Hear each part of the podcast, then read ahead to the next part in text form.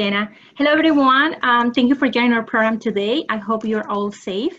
My name is Janet Moreno. I'm an immigration attorney and a member of the Immigration Section Steering Committee at the BBA. I'm also the president of MAHA. Uh, before we start, I would like to thank the BBA for hosting the event and MAHA for co-sponsoring the event. Um, so welcome, everyone. Today we have four amazing speakers that will share their expertise with all of us. Um, I'm going to give you a quick uh, introduction of all of them, even though you have their bios, so you can look in more detail as to their background and expertise.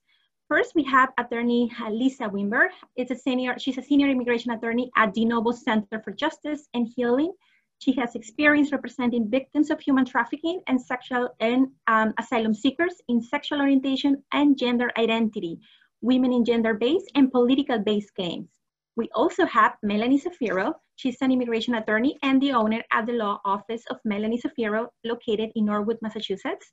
She specializes in asylum, removal defense, VAWA, special juvenile status, and U visas, among other areas. We also have Dr. Janice Colton. She's a licensed psychologist with experience conducting forensic evaluations. She received training by Physicians for Human Rights on completed evaluations and has experience evaluating victims of torture, mental and physical abuse. We also have Dr. Lucy Cundiff. She's a family physician. She has conducted medical asylum evaluations since 2000. She has wide experience in evaluations incorporating the psychological element and has trained other family physicians in conducting asylum evaluations. Um, so welcome all of you, and we really appreciate your time and disposition for, to present these topics today. We're gonna get started with the first topic. Um, we have introduction to asylum and um, Attorney Lisa will explain what kind of cases benefit from forensic evaluations, as well as tips on working with forensic evaluators. So Lisa, welcome, and you have, um, you can start your presentation.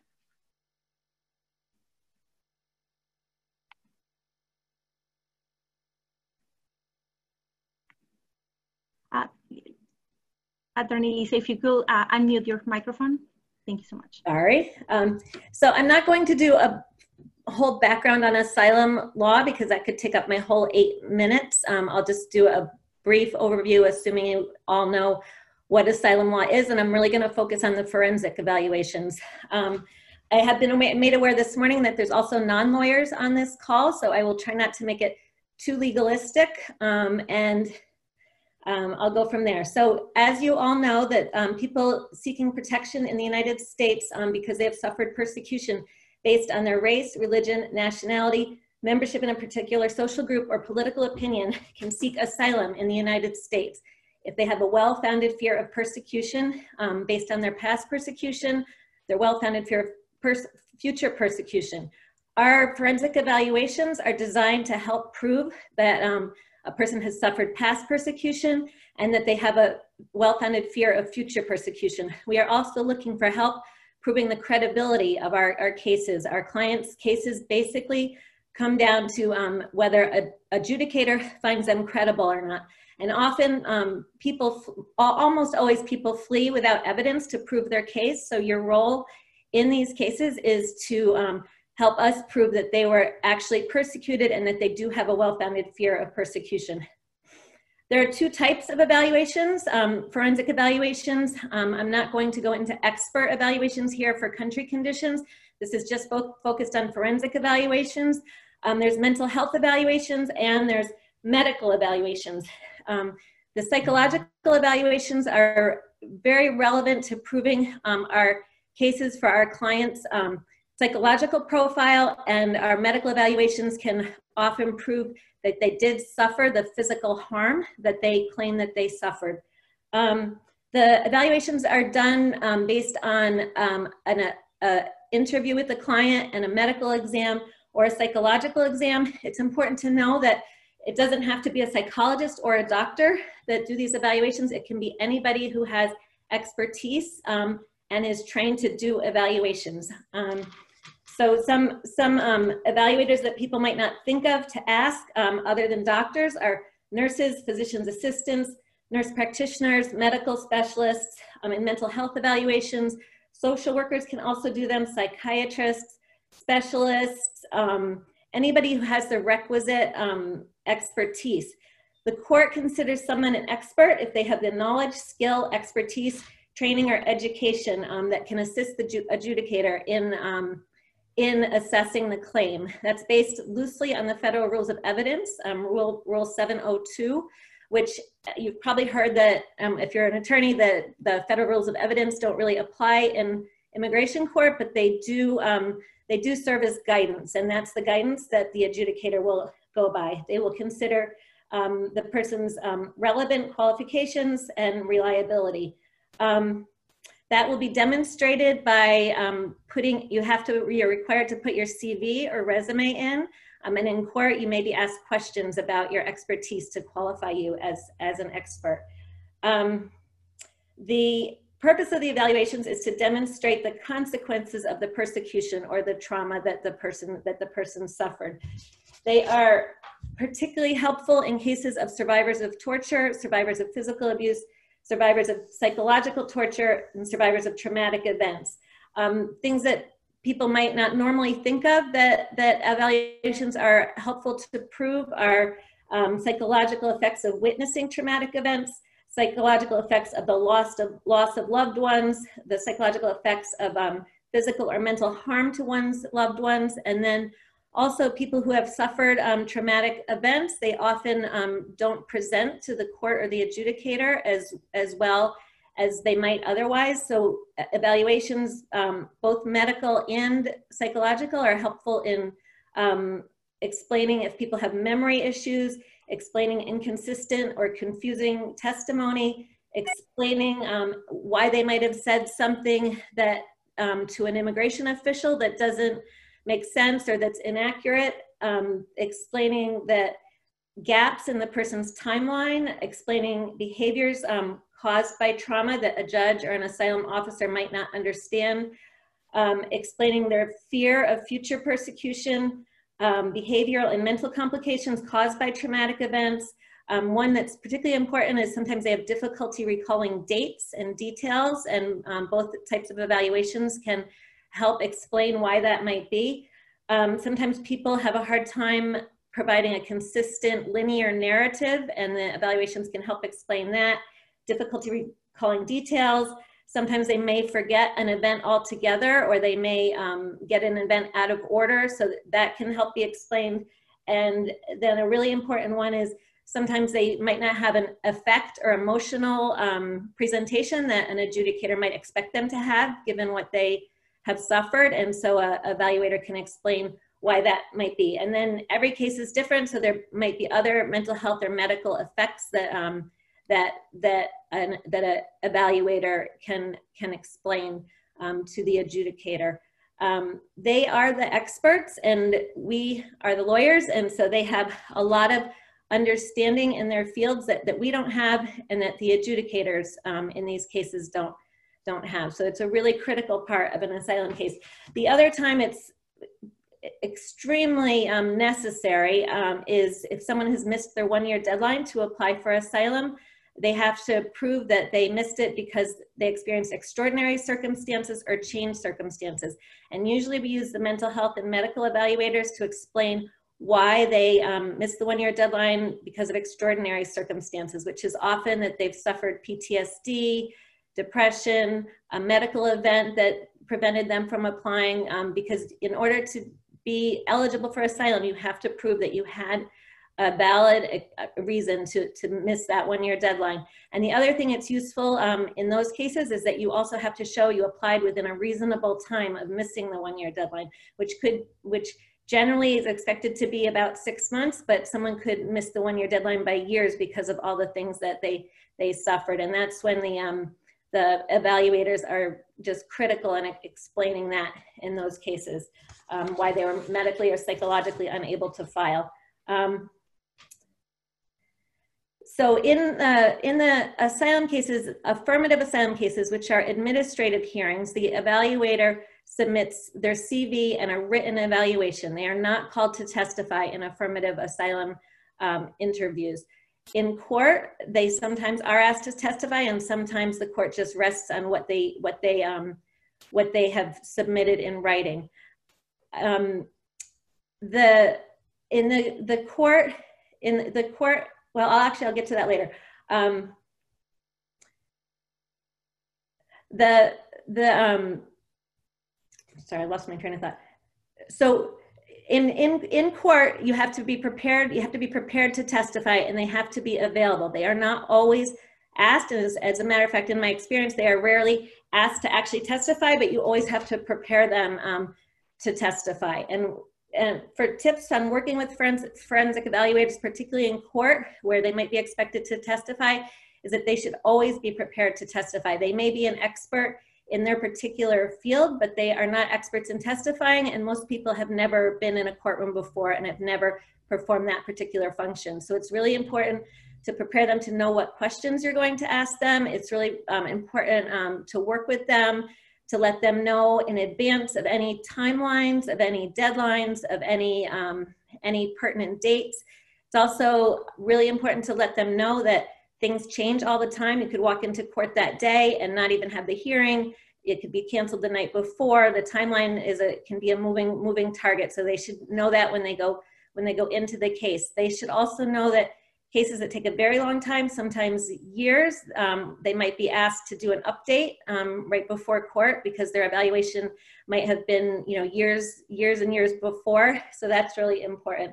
It's really important to be available to them through the entire process if they have questions um, and if they, especially if they're volunteers, if they have questions or just to be available um, for, up, for updates.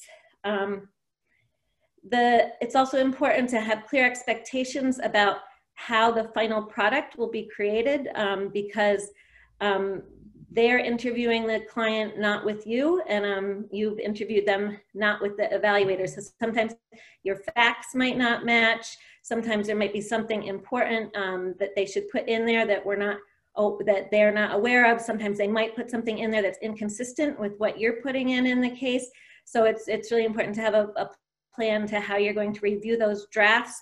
Um, we really shouldn't change anything that's based on their expertise because that's not our area of expertise but we are um, in charge of presenting the facts and we have to make sure that the facts are consistent with the rest of rest of the case um, that that they're presenting Jim, do you know how many more minutes I have?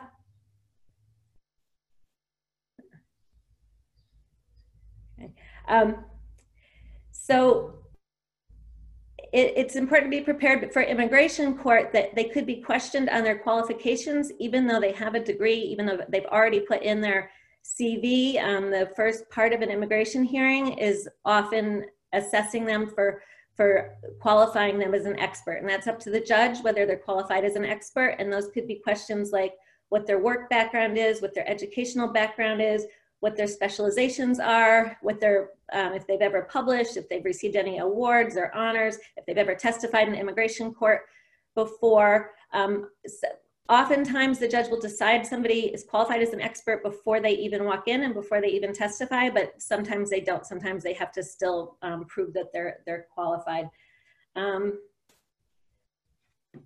the attorney should really prepare them to testify by describing the courtroom, by describing the process, by explaining what a direct exam is, what a cross exam is, which is when the trial attorney can ask you questions, and ex explaining how, how the process is going to go so that they're not unaware and so they're not thinking about you know what the process is when they're trying to think about presenting their, their expertise. Um, it's also very important not to ask them um, areas of expertise that are not in their area of expertise. Um, for example, many, many of our evaluators are very well traveled because if you're interested in asylum law, you often have an international interest, but they shouldn't be commenting on the conditions in the country or you know what they saw related to LGBT in the, that person's country of origin um, or anything that's out of their area of expertise. And then and along those lines, it's very important because sometimes a trial attorney will try and, um, you know, will, will fluster um, people a little bit. And it's really important that they just know their area of expertise is what what they know and that's what they should they should stick to and um and not go out of those those areas um perfect thank you so much lisa for that introduction um, we don't have any more time left, uh, but we'll continue at the end with your final okay. remarks. Thank you so much. So now we're gonna uh, pass it on uh, to Melanie Zafiros, who, who will be sharing with us some updates in immigration law, as well as um, case law and technical issues, as well as special issues for forensic evaluations um, for detained individuals and non-detained. Okay, Melanie, thank you. Thank you, Janet. Hi, everyone. I'm Melanie Shapiro. Um, so as many of you might know, the Department of Justice and the Department of Homeland Security announced last night that they'd be issuing proposed regulations further attacking due process in asylum. And here we have the 161 page dense document on that. Um, but the basic gist of that is that they are going to be issuing this on 615 with 30 days of public comment. They'll allow judges to dismiss cases um, in court hearings if the supporting evidence for asylum appears too weak. So they're trying to streamline the process, speed it up, reduce due process access to counsel, and raising the threshold for um, credible fear assessments. And they're proposing new definitions for some um, ways people qualify for asylum, in particular political opinion and particular social groups. And they're trying to create um, asylum and withholding only proceedings. And I fear that those are going to go fast and people will not have much access to counsel. We could spend time on that, but I know we have a very limited period of time for this.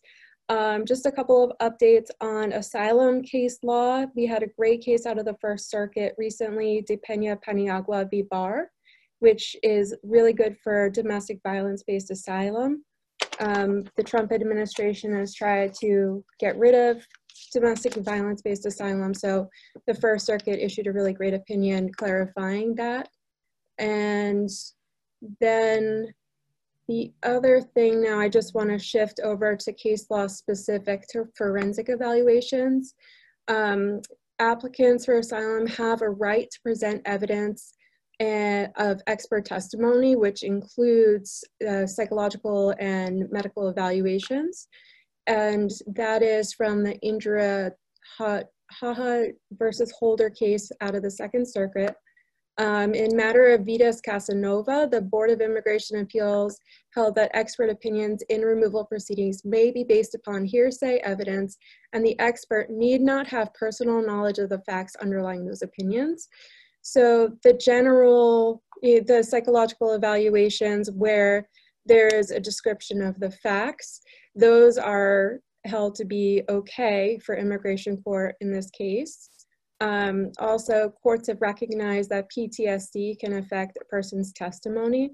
As Lisa was explaining um, in more detail about that, about how psychological evaluations can really be helpful to that and to other issues of memory and so forth it's important that the person who submits the evaluation um, also includes their CV or resume so that they can be qualified as an expert in immigration court. And um, also, the Immigration Court Practice Manual states that witnesses may testify telephonically at the discretion of the judge. So a lot of times it's um, burdensome, burdensome for the experts to go to court to testify. So it is good to know that you can file a motion for telephonic appearance of the witness. Um, and as Lisa was saying, it's pretty rare that the judge actually has the psychologist or the evaluator testify in court, but they do have to be ready and available to testify. Um, my experience with the immigration court in Boston is a lot of the judges prefer the Istanbul protocol in, um, in diagnosing someone with PTSD. Um, I've also had cases where, for example, with LGBT-based asylum cases, where in those cases the person has to prove that they're gay or on the LGBT scale or gender nonconforming, and there are certain protocols that are used to um, to assess that. So having something specific to the issue that you're looking to prove based on that person's um, claim for asylum, if, for example, if they're claiming to be LGBT, is also very helpful. Um, some technical issues I've seen um, when I'm working with experts doing these affidavits, um, the evaluations, I have to make sure that the facts of the client's affidavit and the facts presented in the evaluation match up. Uh, a lot of times when an attorney starts working with a client, the client might not be totally forthcoming or might not remember everything about what they suffered in their home country. So I often um, wait on submitting my final affidavit until I finish the evaluation process with the expert and to make sure everything's consistent. Generally, when I'm working with an expert uh, or an evaluator, uh, they will send me a draft and we'll work together and we'll go over the facts of the case and make sure that everyone is on the same page, including the client. Um, some of the issues that have come up um, between the affidavit and the evaluation is the facts ma matching up, especially dates and places, um, the number of incidents described, the number of people in their family, just making sure all of the names are the same.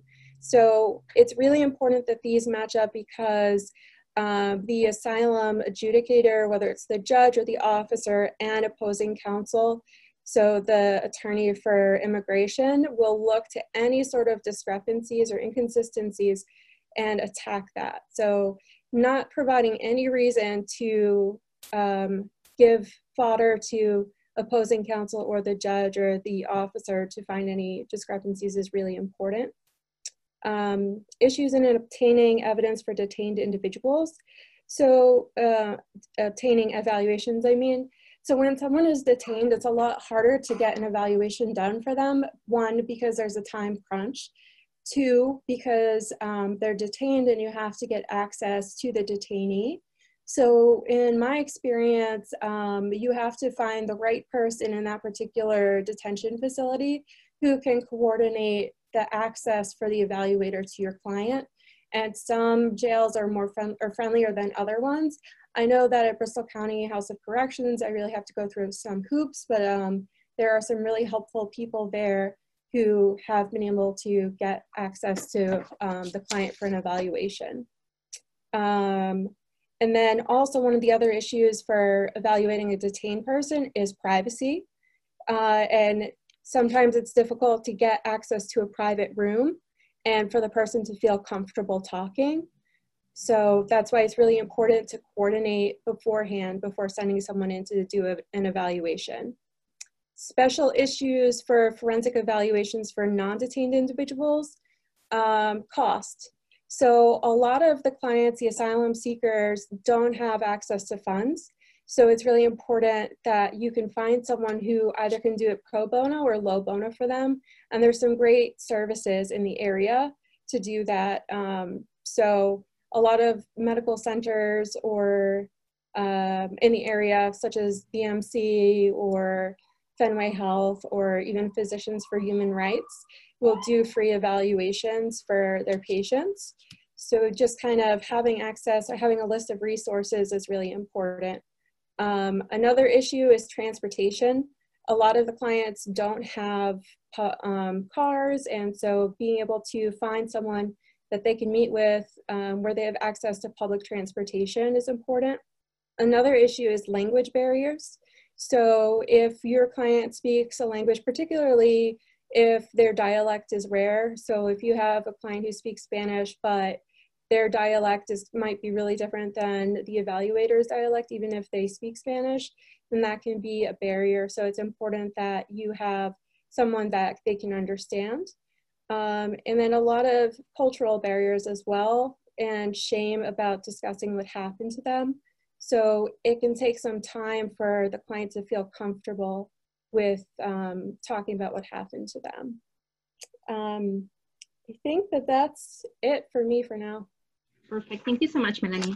So now we're going to move to the second portion of the program where we're going to cover um, forensic evaluations elements. We're also going to talk about affidavit from clients, what is important to know for an evaluator in working with attorneys.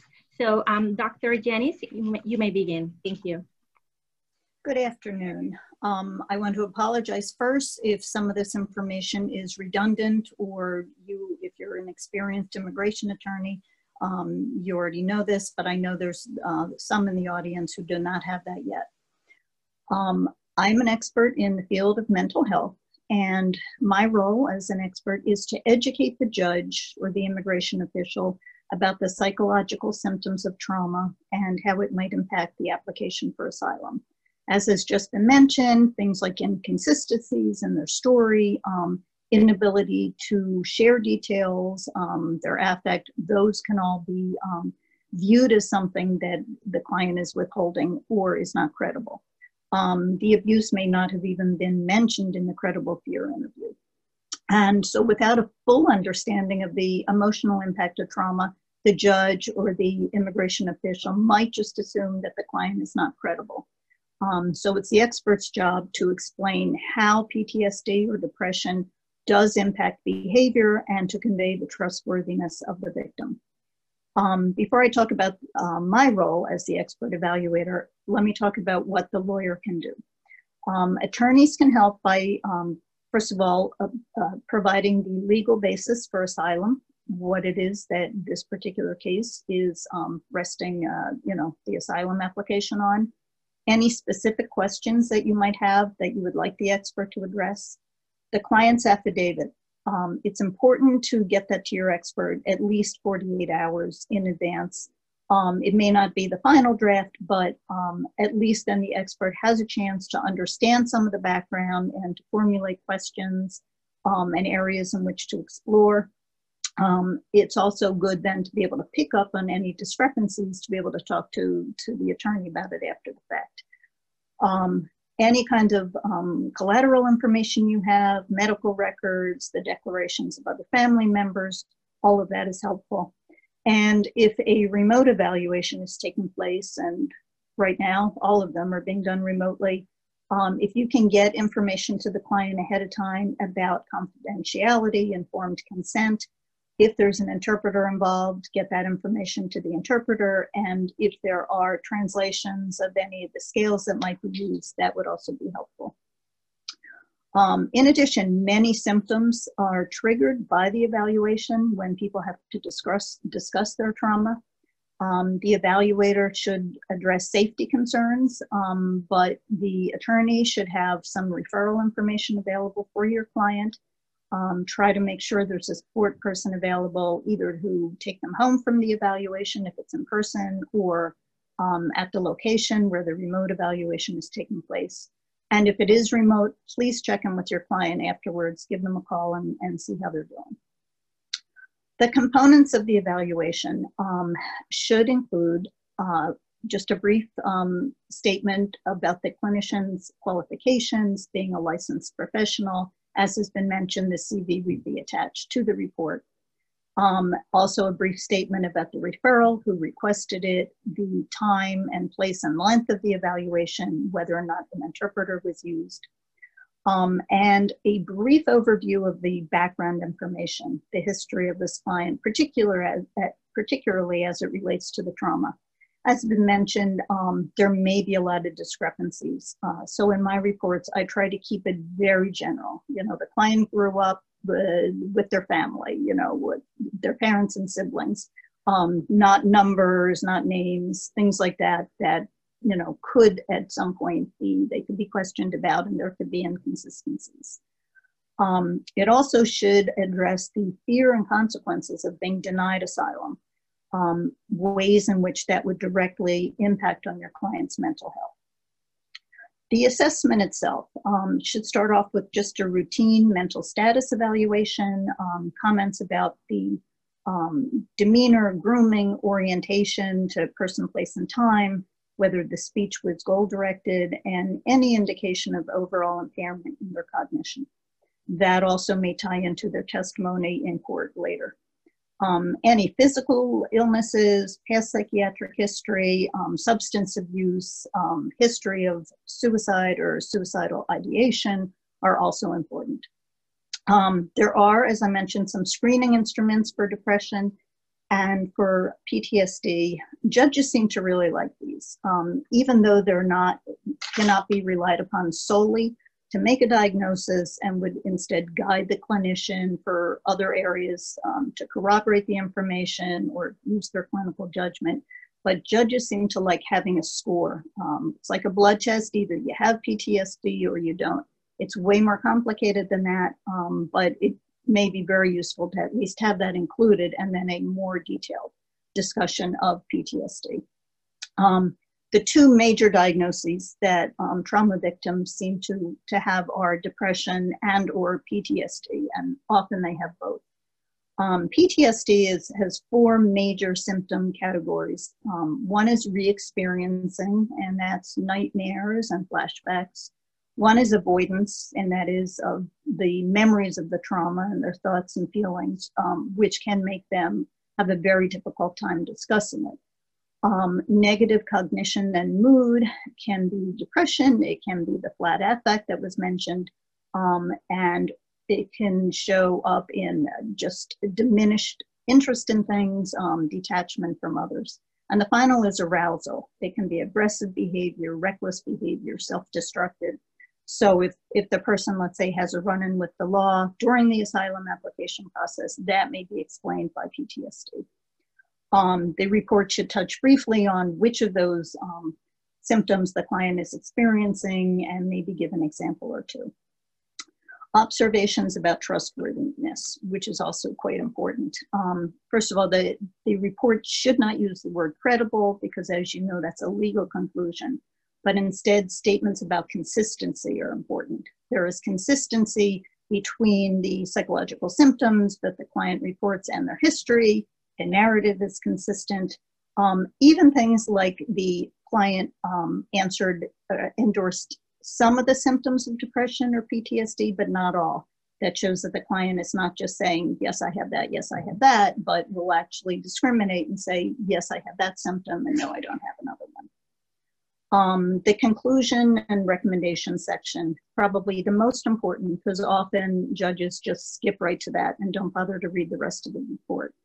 Um, so address the diagnosis and how either granting or denying asylum is going to impact the client's mental health without making a specific recommendation. That is for the judge. But a statement such as, it is my professional opinion that the client, if forced to return to their home country, um, would suffer significant um, exacerbation of their psychological symptoms. And it is best not to recommend therapy in the report, even though that is awful, often very useful.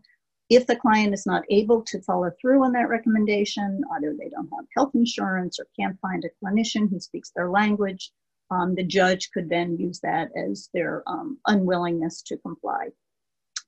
Remote evaluations establish, uh, present their own challenges. It's difficult to establish rapport with the client um, the person may feel that somebody else might be overhearing them. Um, so both the evaluator and the client, and if there's a, an interpreter, should all find quiet um, places where they won't be interrupted. Um, the interpreter can do a lot to facilitate that, but usually it just takes much longer when there's a third person involved. And as I mentioned earlier, it's very hard to convey warmth during the evaluation to assess safety concerns. But so as, as their lawyer, please check in with them afterwards and see how they're doing. Thank you.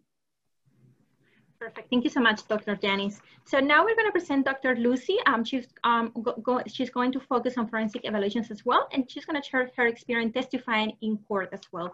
Uh, welcome, Dr. Lucy.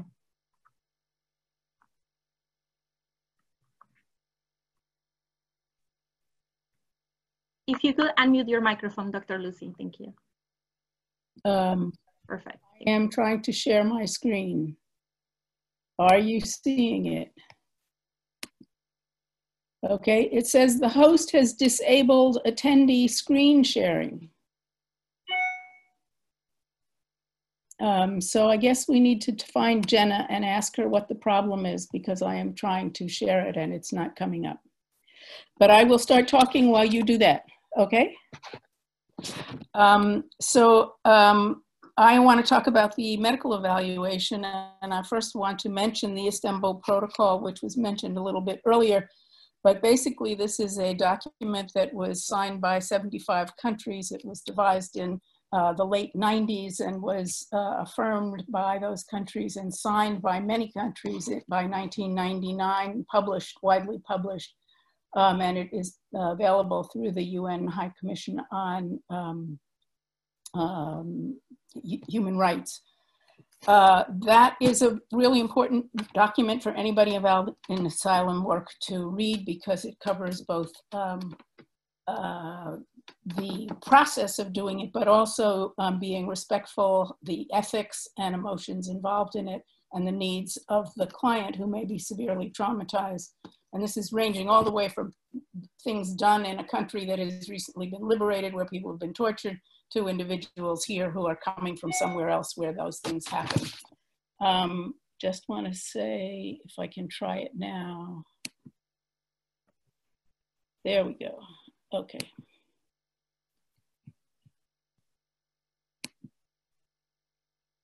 Okay, can you see it? Yes, okay, good. So um, uh, when I do a history, um, the first thing I'm trying to actually do is to establish rapport with this person who is um, usually extremely anxious, uh, frightened, and very nervous. And so I um, spend a fair amount of time in my first visit with people uh, doing a social history to understand uh, what their situation was growing up, what was it a village, a city, what their parents did, what ethnic group they may have belonged to, uh, what religion, whether their family was practicing, what kind of schooling they got, um, and so on. And that helps me and often the students that I have with me learning about evaluation to see this person as a human being and not a case um, a person, it also gets the person to be talking, and as they talk about these things, which are very relatively neutral, unless they've had a lot of trauma involved in to their family, they can usually talk about this without too much difficulty. Um, I also talk about the family of origin, the constellation, and their and their marital family, if there is one, um, their kids, where their kids are, and so on. Um, the second part is a sort of ordinary medical history, what they've had in the way of um, um, any kind of um, uh, medical illnesses, diabetes, hypertension, seizures, and so on. Uh, almost everybody from Africa, at least from East Africa, has had uh, malaria, but it's important to um, establish that uh, they um, haven't had things that are related to trauma like seizures or hospitalizations from trauma where you might want to find out or get a hold of the uh, medical documentation. And I've found that lawyers are often able to do that and sometimes people in their home country can do that. I want to advance this. Let's see. Um, so these are the questions uh, that I've been asking, what kind of family they come from, who are they, what is their medical history before the traumatic events, and then there are very specific histories depending on what is going on. So if the client is a GLBT person who has been persecuted in their country for their sexual orientation or identity, then um, there it is becomes important to establish that they uh, what the history of their identification as a GLBT person is. So I have um, usually start out with um, kind of exploring what their, uh, at what age they began um, uh, identifying uh, feelings for the same sex individual if they're GLBT client, for um, choosing partners or getting, uh, finding that they're much, get much closer to people of the same sex and then carrying that through um, for their first relationships of uh, any kind of intimacy into adolescence and later. I use um, the uh, screening instrument that two of them actually, which I have given to Janeth to uh, make available to people, and an article by the author who invented the Ola Shidlo um, uh, assessment, um, sexual orientation assessment tool and this is very useful because it explores um, the fantasy life before a, a, person may never have been sexually active and they become sexually active as an adult, but they may have had a very busy fantasy life from much earlier. So there's, it's a very useful tool and um, people, uh, I often find out things that I would not have expected. Um, on the other hand, there are people for whose persecution is based in their political affiliations and I try to explore whether there is a background in the family of origin uh, for a choice to be politically active against the government in the country that they come from. Often their father or grandfather was very active in a um, anti-dictatorship movement. Um, typically in Ugandans, a grandfather might have been opposing Idi Amin, and this grandson or granddaughter is opposing Museveni. Um, So there is uh, a tradition in that family. This makes the individual not just some crazy who goes to demonstrations, but a person who comes from a family with values based in a viewpoint about human rights and human liberty and failure of a government to, to offer those rights to the population. Um, so I sort of making this a credible person, I see this as really part of um, the, the goal here to make their situation, who they are, make sense. Uh, third area is um, uh, intimate partner violence. Um, clearly understanding the role of vi violence in their in their growing up family and their uh, partner. They may have run away from their family of origin because of victimization, and then they choose a partner, or they get forced to marry a partner who repeats the same situation. Unfortunately, there are many countries where um, uh, violence against women is essentially a fact of life. Uh, something like 17 to 25% of women in uh, East African countries are routinely victimized. So it's not, uh, you have to get really beyond the pale to get, uh, to, to prove a kind of victimization that is going to make it through a, um, an asylum um, uh, court because it's not just ordinary routine, if you will, violence against women, but it is uh, usually particularly lethal with uh, threats of uh, violence, threats and attempts at um, killing the woman. And then finally, the other uh, main group of um, uh, the category, which is a somewhat different uh, set of um, skills, has to do with female genital mutilation and um, uh, knowing what the different kinds of female FGM are and knowing how to assess them, uh, getting history of how it occurred, and uh, understanding whether this person is fleeing, preventing it from happening to herself, or she had it done and is fleeing to protect her offspring or her sisters, uh, and so on. So uh, that involves getting to understand what the typical practices in the country of origin are. Um, so um, for proving mechanisms of injury, you really need to be able to understand the mechanisms and the outcome of trauma. So who did what to whom, to what part of the body, who were the perpetrators, how many, how long, and how often. Now this sounds pretty grim, and it is pretty grim, especially if it's there were many and there were many parts of the body.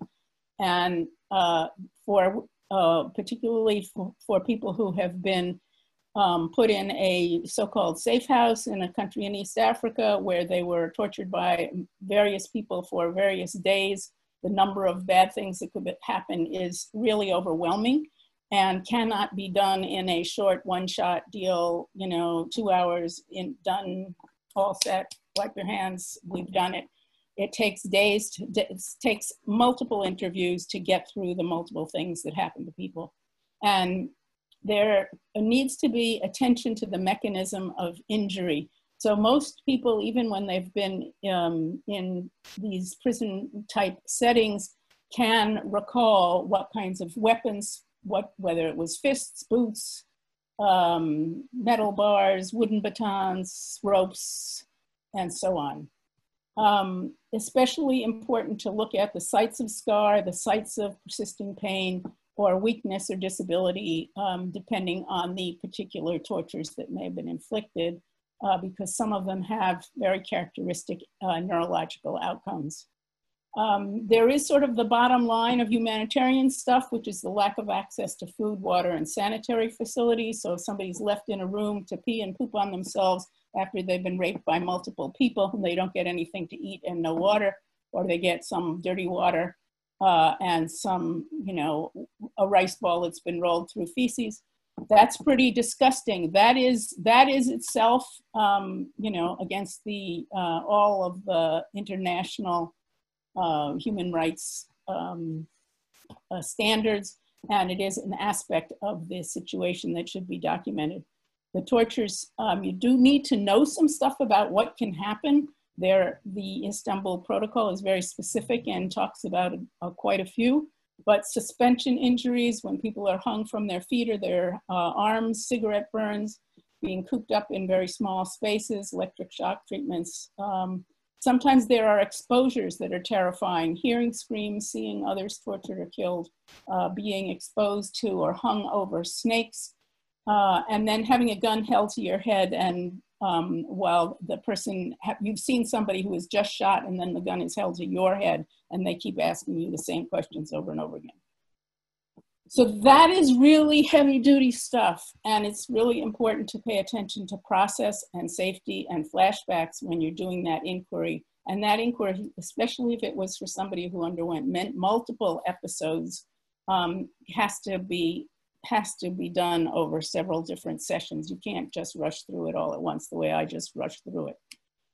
Um, so I don't know why these are so small, but so the physical exam has to be done with the history in mind about about what the person said happened to that part of the body. So the nature of the threat and how it was delivered, the weapons or instruments, the mechanisms of injury, um, and photographic documentation. The question that the medical person is answering is, does your history and physical exam support the history given? And the answers by the standards of the Istanbul Protocol are, is a physical finding not consistent with, consistent with, highly consistent with, typical of, or diagnostic of the kind of injury reported. So many bruises and um, scars are consistent with the story. You know, got hit over the head, got hit on the legs. People have dark discolorations that they live with. Um, that, that's consistent with blunt trauma. But when you see certain kinds of linear marks or um, very symmetrical marks, then you have to think about what was the mechanism of injury. Um, and I'll show you some pictures in a minute.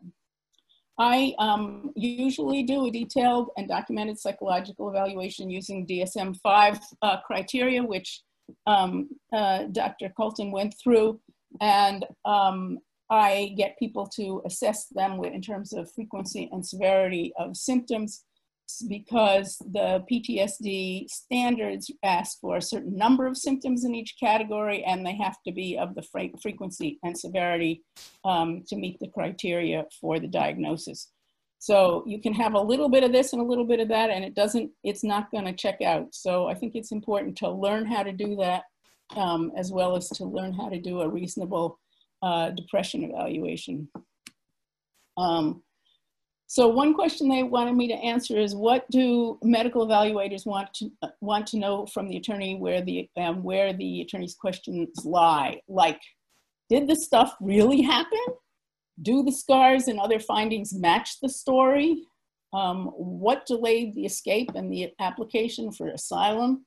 You know, if this person was, especially if they're a, after a one-year deadline, how does the attorney want to justify late filing? So late filing is really a challenge and it's gotten harder and harder, but the kinds of things you need would need to document include acute mental illness, dissociative states, severe medical illness, traumatic brain injury, or underlying cognitive limitations. And um, I think that it becomes then, it's, uh, sometimes it's worth it to try to get some psychological testing done to see if there has been some brain injury. We had a client for whom we were able to get document that he had some limited limitations in his ability to remember things, probably from the bilateral uh, head, head trauma blows that he had received. Uh, you don't usually have anything quite so clear as that. Uh, and as the uh, Melanie pointed out earlier, it is important to uh, figure out how to explain why, if they did over, oh, pass over their, their one year deadline, why did it take so long after that before they finally filed? So that's another issue. Um, forensic medical evaluators would like attorneys to know that an experienced medical evaluator can make a difference in outcome. There is a real difference between a one-shot deal and a comprehensive evaluation, including PTSD. Um, I have seen one shot deals which were uh, very accurate and they were very short and they didn't make move me one way or the other to um, make a judgment about this person. Um, usually people who are in the work of doing this um, get have gotten trained in it. They have done refresher courses. They have enough volume to know the range of presentations that um, tortured and uh, persecuted people have gone through. They may have familiarity, having done a lot of people from a given country, with what the typical um, tortures might be and uh, whether the story actually adds up and is credible based on prior evaluations. Uh, many of us are working with PHR and the students, we are working with a student PHR group at UMass setting up an asylum clinic to actually be able to train people and um, make these evaluations more comprehensive and available to more uh, clients. Um, I think it's also important to be, develop familiarity or willingness to become aware of specific practices pertaining to individual countries, uh, such as dictatorships, um, the countries with very homophobic cultures, sometimes these overlap, um, cultures supportive of physical and sexual domination over women and children, um, which are many, and female genital mutilation. So these are, these are all places, situations where it becomes helpful to know what the expectations are. So I wanted to, um, to show you some pictures, but they are not here. And so I need to find out where they went to. But that is the end of the talk that I have prepared. And I want to, I will find these pictures while you want to, if you want to start on the questions. Dr. Lucy, uh, and I'm sure we can share the, um, these uh, presentation as well with our participants at a later time. Uh, so now we have a few minutes for questions. If you would like to submit your questions right now, uh, we're gonna start with final remarks, but in the meantime, feel free to send your questions and we'll address them as soon as we can. Melanie, would you like uh, to share um, your final remarks? Um, I just wanted to see if anyone had any questions. I think everyone did a great job explaining why these evaluations are very important, how they fit into the process, and some of the issues that come up.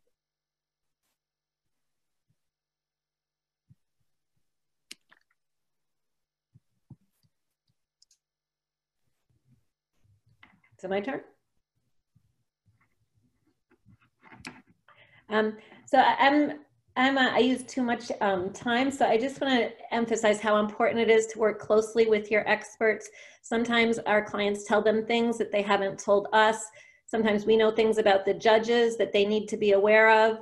Um, so it's just really important to communicate with them um, as closely as possible. And also don't forget to tell them what happened in the case. They've worked very hard on these and they really are doing this because they care. And sometimes it's easy to move on to the next case and not tell them um, what the outcome was. And that's really important. And then I'm going to circulate after this presentation a really good resource called Expert Witnesses in U.S. Asylum Cases, a handbook. And it's by a professor at the University of North Carolina, Chapel Hill Law School. And it was published in 2018. And it's really an excellent resource, which we'll be circulating after. Um, thank you. I just see in the chat there's a question. Does the proposed change Melanie discussed say whether it is going to apply retroactively to pending cases or only to newly filed applications?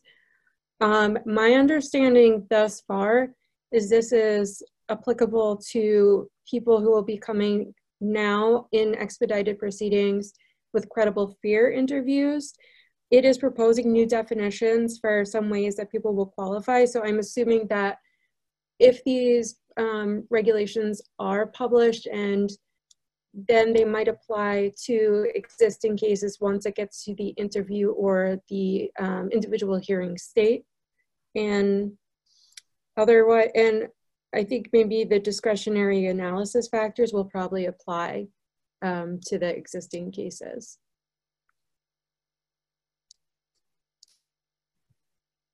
Thank you, Melanie. And we also have a question if we can have the presentation from Dr. Candib as well. I'm sure we can make those available.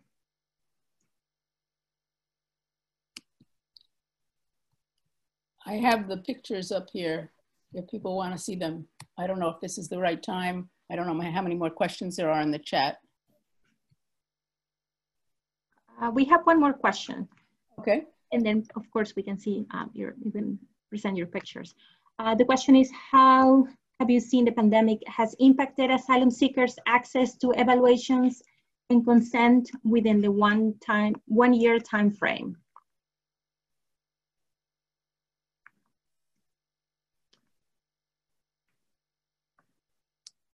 I muted myself. I can answer that. Um, I have been having some evaluations done for clients and they've all been on Zoom right now. Um, so I think I can't speak for people here, but that's been my experience. My, my experience that um, the psychological evaluators are starting to move towards Zoom, but the medical documentation is a lot harder to do not in person. So those have been more of a challenge to arrange.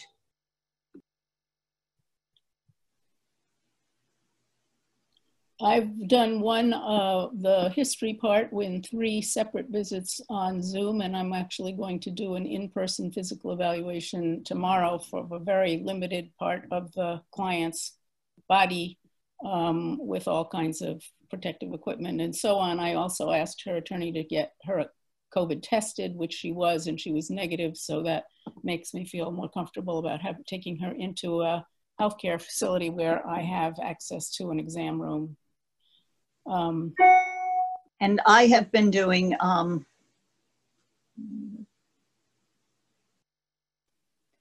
I have been doing Zoom evaluations and um, they're more challenging, but they certainly can be done. And in terms of helping the client's case as much as possible, um, you know, I've been finding ways to make them work. And just the second part of that question about the one year deadline, I have not seen that any policy that exceptions will be granted to the one year deadline based on COVID. I'm, I'm hoping that might come in the future, but have, there's not been that yet.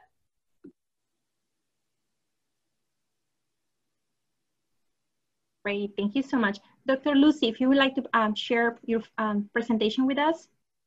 Okay, um, so uh, the mechanism of injury, this person was restrained from the ankle, suspended. And so you can see that they have a scar right where a strap would have been holding them up uh, or suspending them. Um, this person talked about having alligator clips put under both of his uh, big toenails. This person um, was struck with a baton on right over his forehead. That's a very typical linear scar from a blunt object. Um, he reported that he was accosted and raped by uh, a bunch of men um, and they held a knife to his back uh, while he was being raped. And here is the knife scar, which you can see.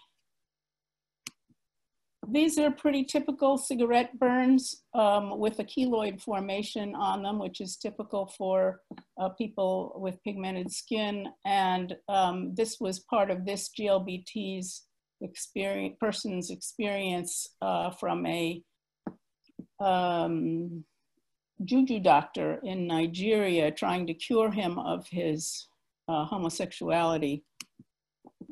The is a, a, mechanism of injury. Bullet wound went in and came out, or actually went in and came out. Um, and uh, this guy was fleeing, and they caught his, the bullet caught his elbow. I'm not going to show you all of these. Dr. Lucy, if you don't mind sharing your screen, um, I don't, I don't see everyone is able. I don't think everyone is able to see um, the photos. Oh, I'm sorry. Can you see this one? Um, just verify. Are you seeing, you haven't been seeing any of these? I'm sorry, you haven't seen any of these pictures? No, doctor, if you can. Okay, I'm sorry. Okay, here, here is the, are you seeing this one now? Two ankles? No, I don't, I don't think your screen is um, share yet. Okay. How about now? That? No. No? Okay, well, apparently the screen share function is, it's on and it's not working.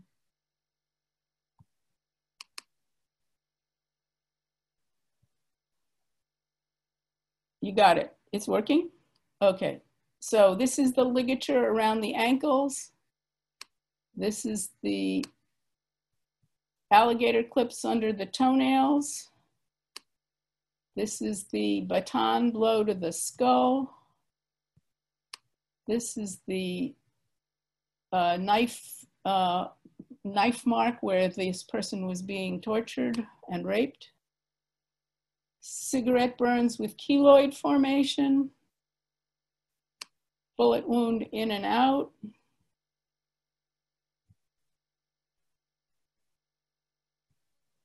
Uh, whipping injury.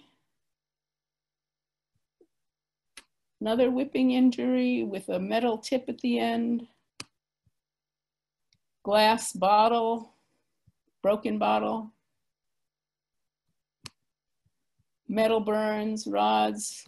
Linear stuff in general is a bad scene. Uh, restraint tattoos. This is where a person was